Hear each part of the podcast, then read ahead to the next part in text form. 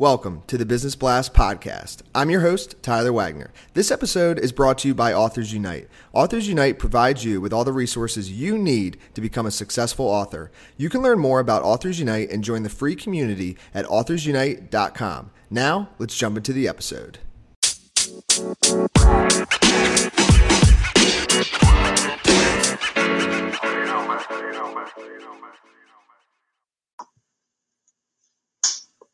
All right, everyone. Welcome back to another episode of the Business Blast podcast. I'm your host, Tyler Wagner, and today I have Clay Darcy with us. He's a medical sales representative in Raleigh, North Carolina. So, welcome to the show, Clay. Thanks a lot. Of course, man. Thanks for hopping on. Uh, we'll dive in. The first question I have for you, Clay, is what is the best story from your life that has an underlying valuable message? Sure. So, you know, I would say sometimes the most unexpected experiences one of the biggest impact on your life. Um, so, for me, I would say one of the most important parts of me growing personally and, and in my career was being an intramural official. And that probably sounds crazy. It's not something that you'll see on every resume, but you know, my brother had worked in intramurals during his college career and had nothing but good things to say. So, you know, I was a freshman, wanted some extra cash, and and I went out and got a job as a basketball official. And I was not good. Um, and, and on top of not being good, I am not the biggest guy that you'll run into. So you've got a, players that are a foot taller than you yelling at you for making the wrong call. It, it's intimidating. Um, but by my senior year, I was, I was one of the best officials on staff. You know, I worked hard really, really every single year, uh, getting that continuous feedback. So, you know, by my senior years, I was one of the best officials and, and I became a supervisor for intramurals. Um, you know, from this experience, I really learned how to communicate effectively, whether it was with players, giving feedback to officials, or, or just working with my fellow officials. And, you know, most importantly, that's where I gained a lot of my confidence. Um, not only to, to believe myself to to get to the point where I was one of the best officials, but just being able to communicate with the with anybody. You know, there's a lot of different players with a lot of personalities, um, and I think throughout your career, being able to to communicate effectively with with all those personalities is really important. So, you know, I guess what I'm trying to get at is, is never forget those experiences that developed you into who you are, and, and they're just as uh, important as the experiences that that led you to success and business tasks or anything like that. And what's the most valuable piece of information we should know that's within your expertise or industry? So I would say, to be honest, I'm, I'm really new in my industry, um, so I'm going to take a different spin at this. But you know, people people always have this ideal candidate. They have this mold of a person um, that you know they they think is is going to be the most successful in in this role or that. So you know, the best salesperson is the most outgoing, or the best marketing person is the most creative, and so on. But just because you don't fit uh, what has been put out there as the ideal candidate doesn't mean you can't have success. If you're willing to, to put the work in for something, then you can absolutely be successful. So, you know, don't let the ideal candidate, you know, people telling you, well, you know, this is how I think you should look. Sure, there are attributes um, with each position and each function that you should have, but that doesn't mean that you wouldn't be able to have success. And what is your best piece of overall business advice, so not necessarily industry specific?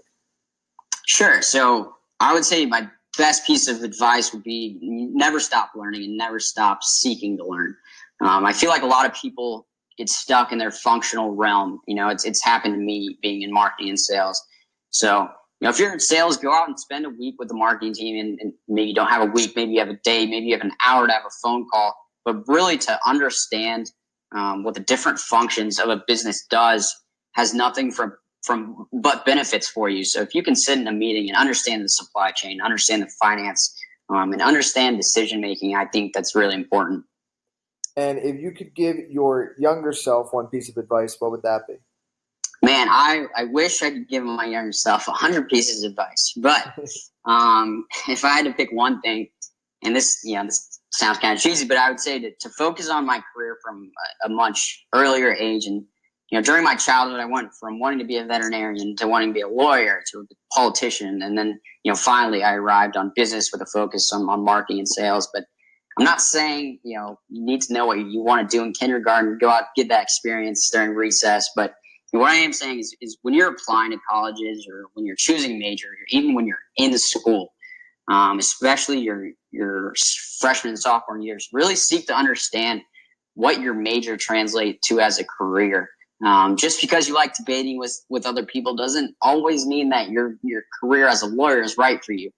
Um, and then you know for some reason there's this ideal that you can't or don't need to worry about getting an internship until your junior year of college. Um, and you know I will say it's definitely not easy to get a paid internship before your junior year, but not many people or businesses will say no to free help. Um, so the earlier you can decide with confidence on the career you want, the better off you will be. So I, I mean, with that, the the best piece of advice for my younger self would be to go out and get that real world experience, um, just to better prepare myself for for the rest of my career. And in your opinion, what is the key to happiness?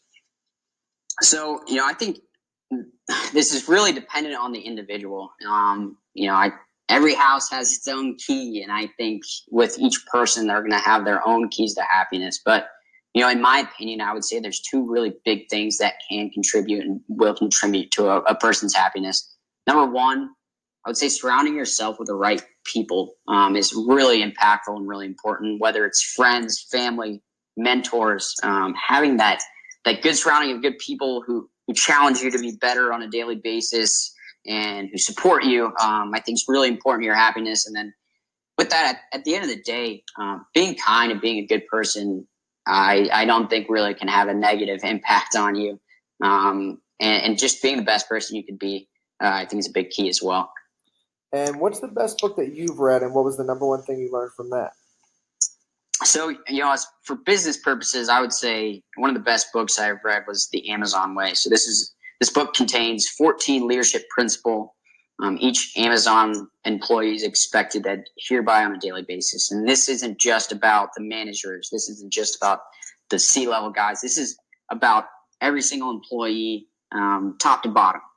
And so, with that, if I had to choose one principle out of those, it would be to think big. And this sounds really, you know, broad and general, but you know, really focusing in on that choose long-term investments over short-term profits. That was one of you know one of the quotes from there. Um, so yeah, sometimes we're always focused on tomorrow. How can we be successful tomorrow? But you know, with your decision making, and, and and you might not be able to apply this to everything, but look at how it's going to impact you or impact a business down the road. Um, so I'd say that was definitely the best best thing I learned from it. And what is your favorite quote and why? So my favorite quote, uh, actually don't even know where it came from. Um, I, I ordered a product and in, in, the product on the bottom of the invoice was this quote. Um, and usually I just, you know, throw invoices away, but I read this quote and this is, it's about attitude. Um, so how we react is everything and our attitude is the choice we have. It's a choice we make every minute of the day. It is a state of mind that no one can take from us. If we're in control of our attitudes, we're in command of our lives, and that's the best way to live. Um, so why is this my favorite quote? Well, first and foremost, I agree with it. Um, life is full of the unexpected. Things get thrown in your way all the time. But you know, with each thing that comes our way, we really have the ability to control how we react. Um, so if you can control how you react, adapt, and move forward, and that can only have benefits for you. And, and a bad attitude really can can only make things worse. Yes, man. Thank you so much for coming on. The last question I have for you before we let you go is where's the best place for people to find you online? Definitely LinkedIn. Um, my name should be pretty easy to find. I've got all my contact information on there. Feel free to reach out to me anytime, anyway. Perfect, man. Thank you again for joining us. We appreciate it. Yep. Thanks so much for having me.